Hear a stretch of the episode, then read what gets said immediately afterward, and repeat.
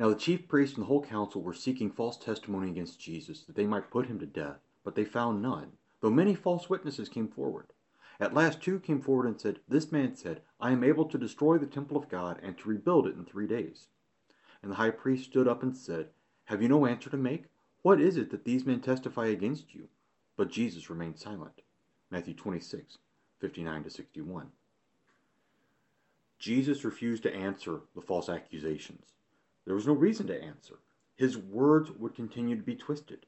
His words of comfort would be turned into words of condemnation. Jesus prophesied his death and resurrection for the forgiveness of sins. However, the Sanhedrin wasn't able to understand. They didn't want to understand. But you, dear Christian, can understand. You have the Holy Spirit who allows you to understand Jesus' words. Jesus proclaimed his words so that you might know the forgiveness of sins that he gives to you. Such wonderful words need not be twisted. They should be taken as he spoke them. Amen.